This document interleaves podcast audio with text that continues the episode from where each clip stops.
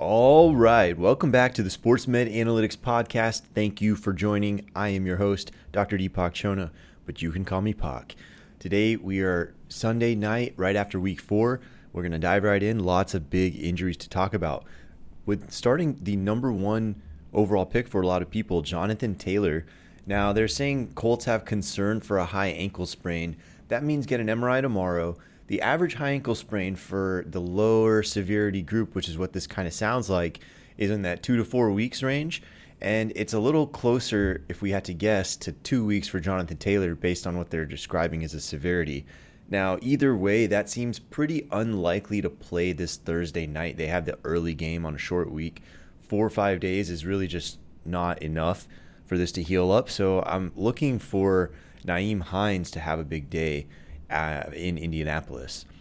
Next up, Javonte Williams. Now, the video looks like the knee didn't quite buckle, and that therefore suggests to me a PCL or an LCL sprain. And those are ligaments in the knee. Essentially, uh, sometimes with these knee sprains, you can get bone bruising or, or a meniscus tear. And that's kind of what happened to Zach Wilson a few weeks back. Again, the fact that the knee didn't obviously buckle on video does suggest to me that it's not a season ender ACL type of thing, but uh, he wasn't putting weight on it. He was downgraded quickly, and that in combination with the video makes me prepare for a multi week absence potentially coming up for Javonte Williams. Next is Treylon Burks. Now, his mechanism, a defender kind of fell on his ankle as he was making a catch, and that suggests an ankle or midfoot sprain and those would also be the two most common reasons for a player to be in a boot right after the game. There's, cor- of course, a wide range of severity here, but the fact that he was also on crutches, that alone indicates that there was enough pain or swelling with weight bearing that he would already kind of be beating the averages to see him play week five. I'm looking for probably a, a an absence of some sort for Treylon Burks. Next up, Isaiah McKenzie. Now, he's in concussion protocol, averages six to 10 days, but more recent data seems to be trending towards the slightly earlier end of that timeline. So, therefore, the odds do kind of favor him playing week five. There's a chance this lingers into week six, but uh, the overall performance impact on wide receivers is pretty minimal. And we recently just saw Tee Higgins bounce right back, and he's now at his uh, star levels just a week or two later. Next up, Jahan Dotson, promising rookie so far, but they pulled him out for a hamstring strain, and he was ruled questionable to return, but he uh, didn't didn't come back in the game, and now that's hard to know for sure if that's because they were down two possessions late, so he would have been unlikely to return a player coming off an injury anyway. But the uh, overall average hamstring for a wide receiver takes about three weeks they'll get an MRI tomorrow. When we'll really know is Thursday and Friday practice reporting. And with these hamstring strains, usually the pattern is you rest Wednesday, Thursday, and Friday. If it's mild, you'll get a limited practice and then a game time decision with sort of leaning towards playing on Sunday.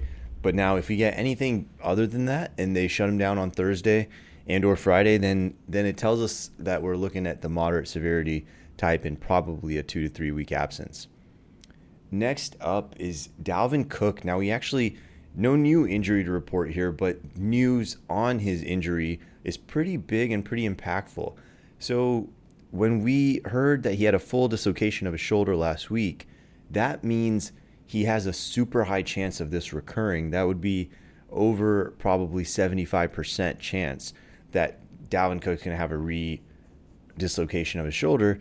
However, what we found out today is that they it was actually a partial dislocation, and that bodes much better. There's still an elevated risk of re-injury of him having another partial dislocation or even potentially a full one, but uh, the that risk is is much much lower. And I'm thinking you're you're probably you're guessing, but you're probably guessing under 50% compared to if he were to have had that full dislocation. Next up is Dak Prescott. Now we're hearing that he is targeting week five for his return. And we also heard today from Adam Schefter that Dak didn't tear a ligament in his thumb, it was a fracture of his thumb. And those were kind of the two main possibilities that we were looking at in terms of most common types of injuries for a quarterback. Now, the fact that he fractured his thumb is actually good news because the bone broke, and that means that bone to bone healing is what is occurring. That occurs faster and stronger than if a ligament had to be repaired to the bone. So, as a result of that, five to six weeks is is still not crazy unrealistic for a quarterback to return. To see him under five is pretty aggressive. The Cowboys do tend to be a little aggressive with returning from injury, but the uh, data would slightly lean towards seeing him in week six, and I know he's going to be targeting week five, so we'll see how practice goes this week. Next up is J.K. Dobbins. Now, he's two weeks into his return. He had two touchdowns in the first quarter today. Didn't get a ton of touches, and that's kind of what you're still expecting from a young running back, super high energy injury. And J.K. Dobbins, we'd have to think the average ramp up timeline is about four weeks. So you got to think one or two more weeks of this, and Dobbins should be pretty much up to speed. So we're looking really promising for Dobbins owners for later this year. And then lastly, Joey Bosa. Now, it was released today that he's going to be an 8 to 10 week injury after the recovery from surgery. And with data on groin injuries, we for a defensive player, we would lean a little bit towards the lower end of that spectrum. Most defensive players don't have a huge drop off in performance, but it does take them 2 to 4 games to ramp up all the way to speed. With Joey Bosa, having him out there at all, even 80% of himself, is an excellent player. So you will probably see him on the early side of that timeline, but he should, uh, by the end of the season, look like the same guy he was before. And that's all we have for today. If you like what you're hearing, hit me up on Twitter at SportMD Analysis and Instagram Sports Med Analytics. Until next time,